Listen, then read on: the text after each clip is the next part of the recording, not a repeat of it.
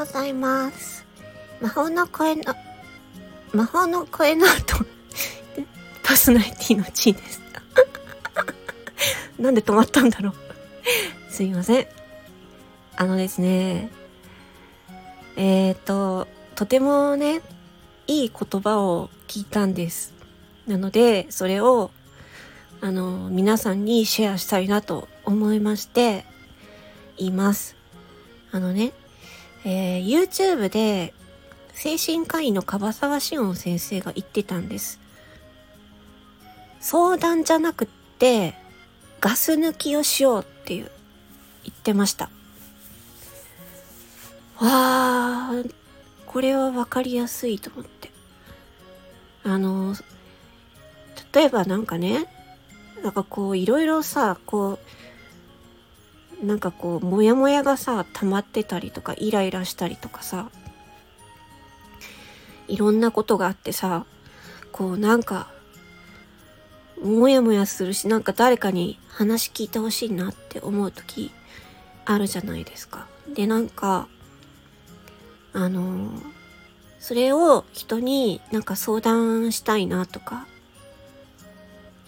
思う時とかあるんですけど、なんかその相談するのではなくてガス抜きをしようっていうね。うん、ガス抜き。おならじゃなくてね。あ、すいません。つまんなかったですね。ガス抜きね。うん。ああ、なるほどなと思って、あ、なんか相談するっていうと、人に相談するとか、人に話を聞いてもらうみたいなさ、なんかそういうような印象に聞こえるんだけれど、ガス抜きって言ったら、なんか自分で、その人に相談する以外にも、自分でいろいろ考えられそうだなって思ったんですよね。ガス抜きだったら、あの、自分だったら、大声を出すとか。まあ、昨日、あの、昨日と、なんか急にまた思いついて、まあ、ADHD が発動して、スタイフデスボブを作りましたとか言って、なんか突然作ったんですけど、で、コミ、ツイッターコミュニティまで作って、で、なんか、なんかこう、あなんか勢いで作っちゃったって思っちゃったんですけど、まあいいや、それはいいとして、ガス抜きするのに、なんか大声を出すとか、例えばそのデスボイスをを出すとかね。あの、それ、それもなんかこう一種の自分のガス抜きだなって思ったんですよ。ガス抜きっていう言葉はなんかいいなと思って。うん。おーいとか。ふざけんなこの野郎みたいな。このクソが 口が悪い。すいません。すいません。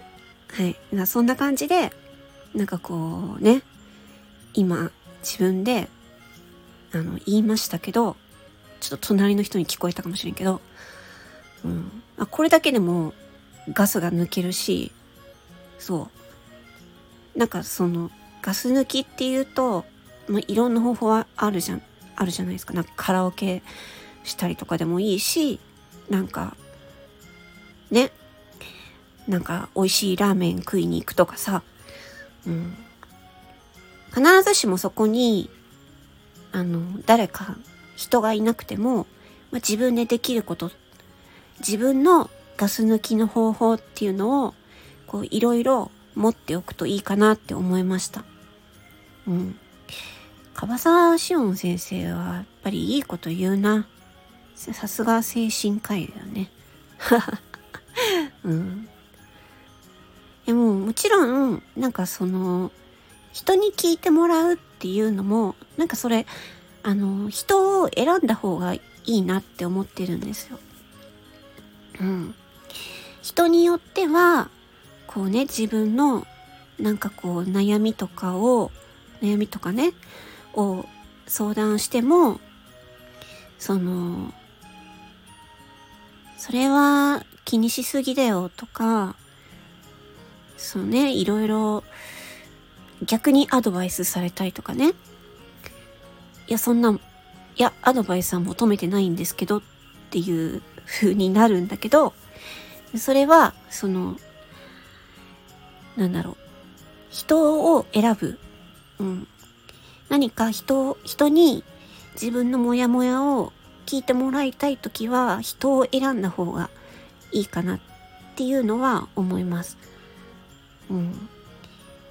で、人に聞いてもらうときも、あの、ちょっと相談があるんだけどさ、っていう風だと、なんかちょっと、え、何があったの？みたいな、ちょっと重たい感じになっちゃうんだけど、あのさ、なんか、あの、ちょっと私ガス抜きしたいんだけど、ちょっと私のガス抜いてもらえる？みたいな。ちょっとなんかよくわかんない表現ですけど、なんかその、ガス抜きさせてよとか、それもなんかちょっと変な表現かもしれないですけど、ちょっとさ、愚痴聞いてくんないとかさ、そんなんでもいいと思うんですよ。うん。で、はいはい聞いてあげるよっていう人 その代わり自分もその人の話を聞いてあげるっていうね。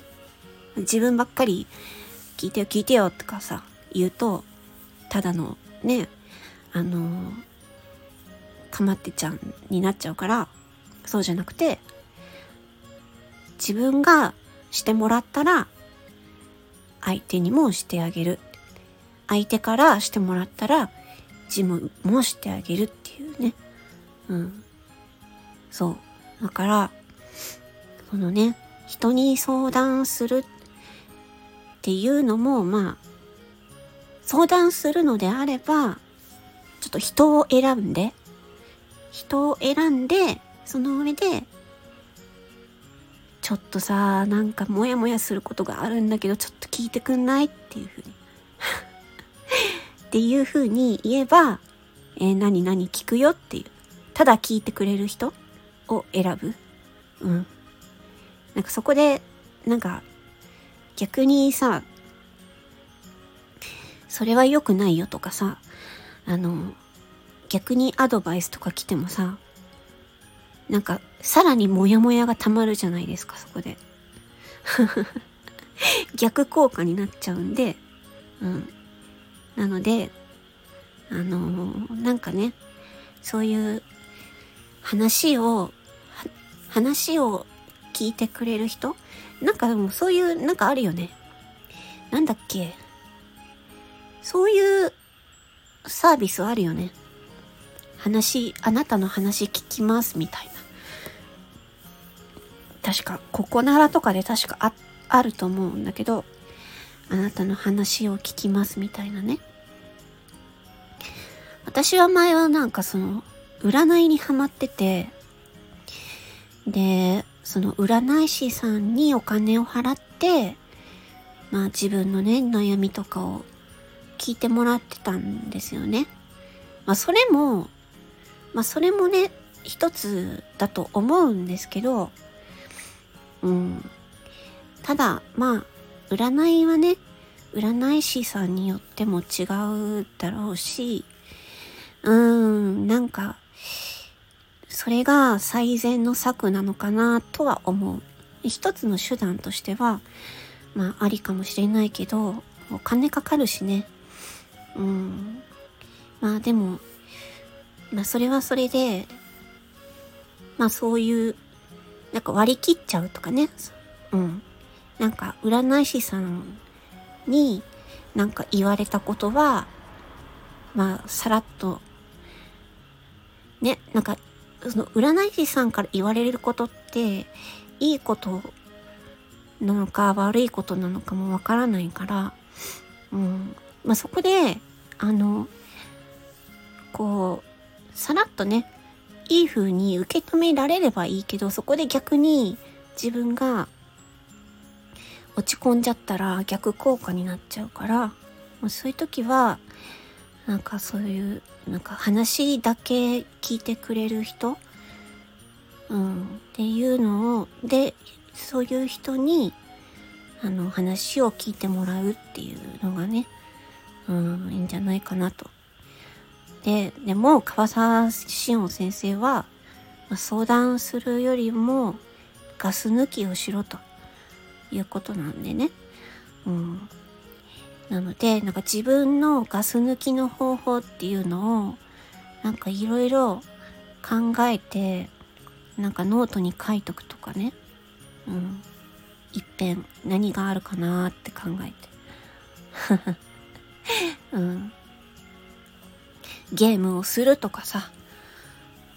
まあいろいろあると思うんですよね。うん。なので、まあちょっと相談するよりもガス抜きをしようっていうねなんかちょっといい言葉があったんでちょっと皆さんにあのシェアしたいなと思って話しました、えー、以上です聞いてくださりありがとうございました。魔法の恋の音、1位でした。ありがとう。